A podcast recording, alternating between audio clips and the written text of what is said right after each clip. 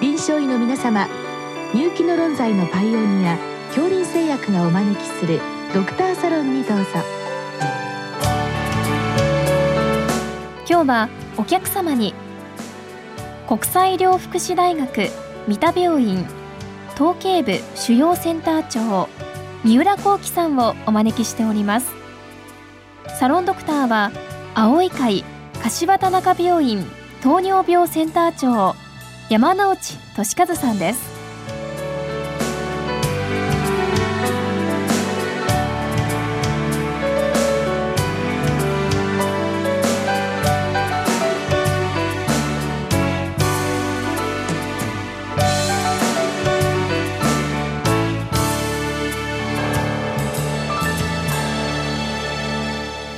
三浦先生よろしくお願いいたします。あよろしくお願いいたします。え今日は副咽頭感激腫瘍についてご教示くださいということでまあ、57歳の女性ですが、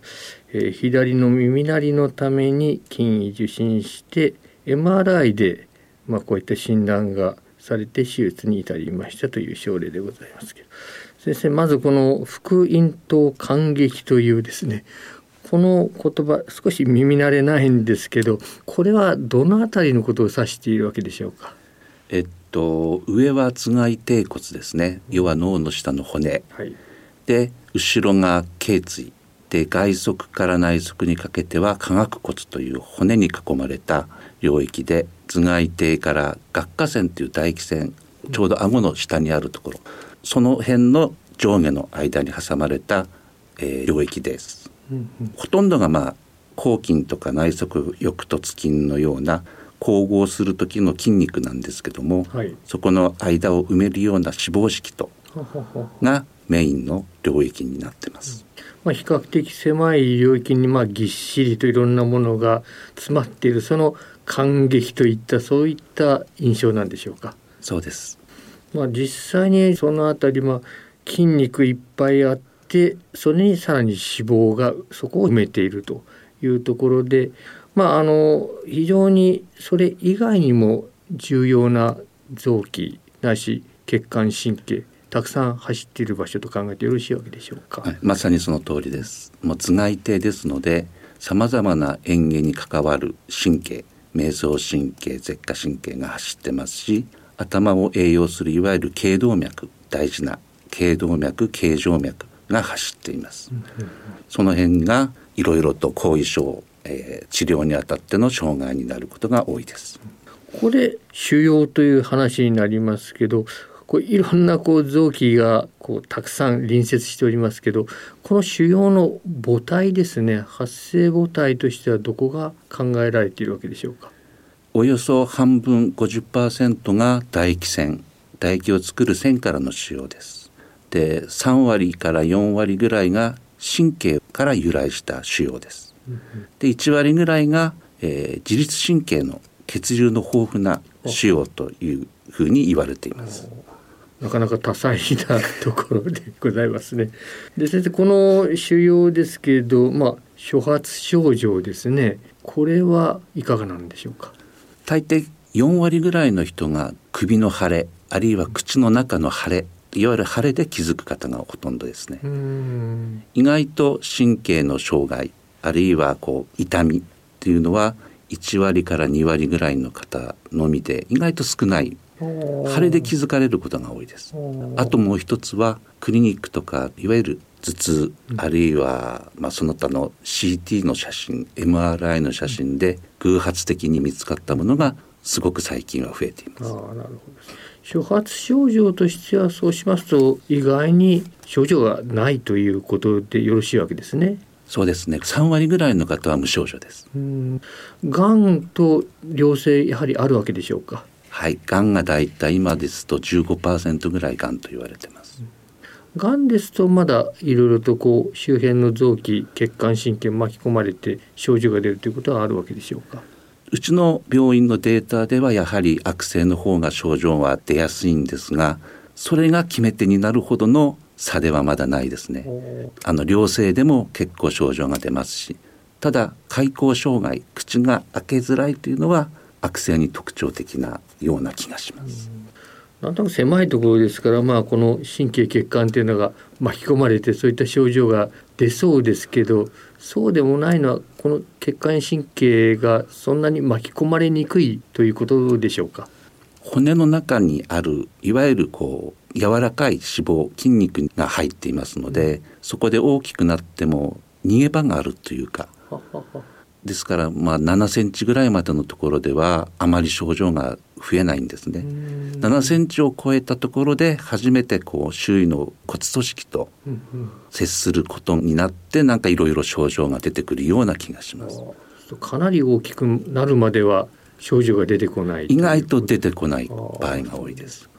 一方でその最近画像で偶発的に見つけられることが増えてきたということでございますね。はいそうですね。まあ、最近確かにあの頭の CTMRI といったものはよく取られるようになってきておりますから取ったらえっていう感じになるわけでしょうか。そうですね。あの一般のクリニックでも最近はもう画像診断が広まってますので、うん、そこで見つかってで驚かれて紹介される場合が多いです。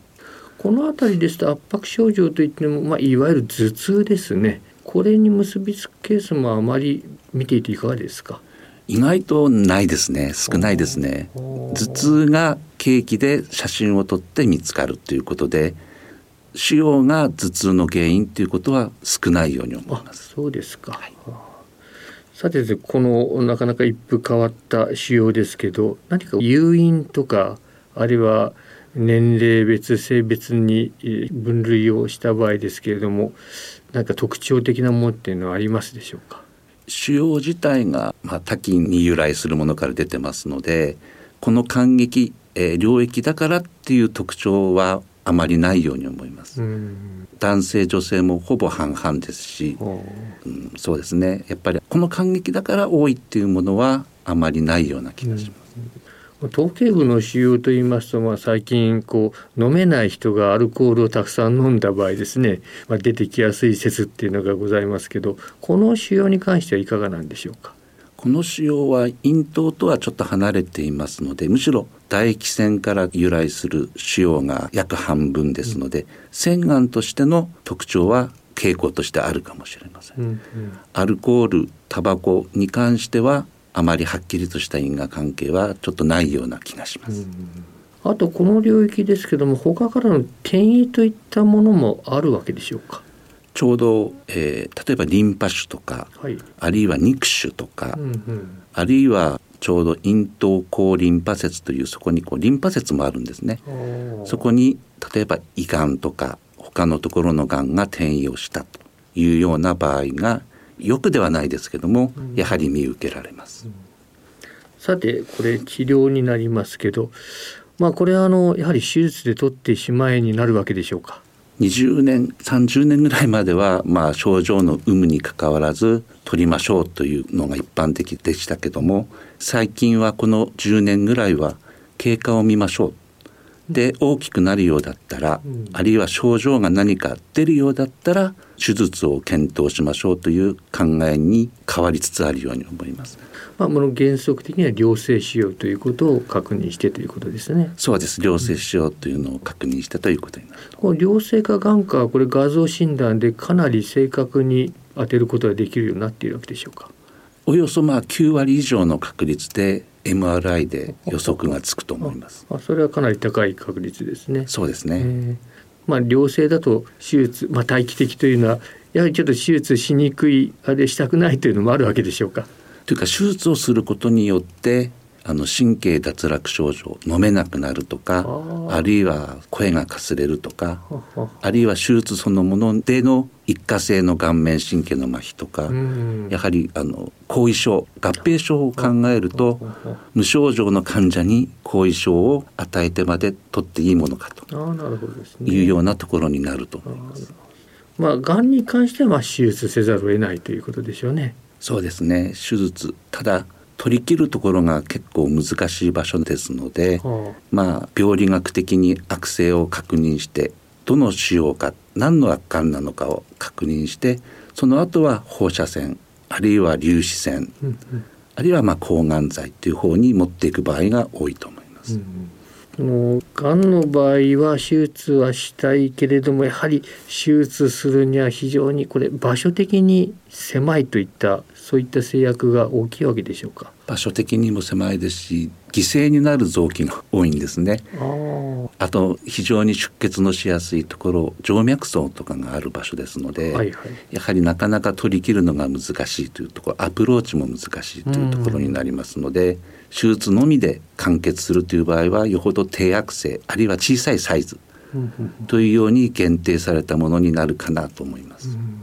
この周りも骨に囲まれた領域と考えてよろしいわけでしょうね。そうですね。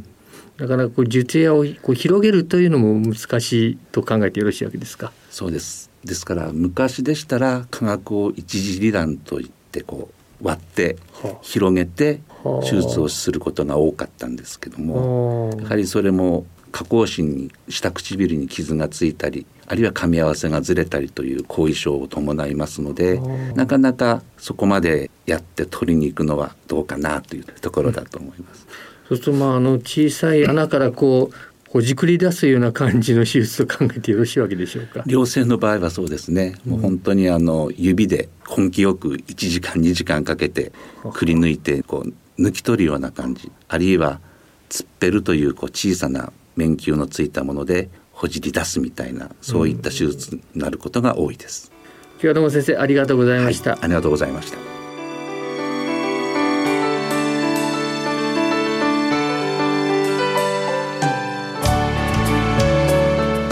のお客様は国際医療福祉大学三田病院統計部主要センター長三浦幸喜さん。サロンドクターは青い会柏田中病院糖尿病センター長山内俊和さんでした。それではこれで恐林製薬がお招きしましたドクターサロンを終わります。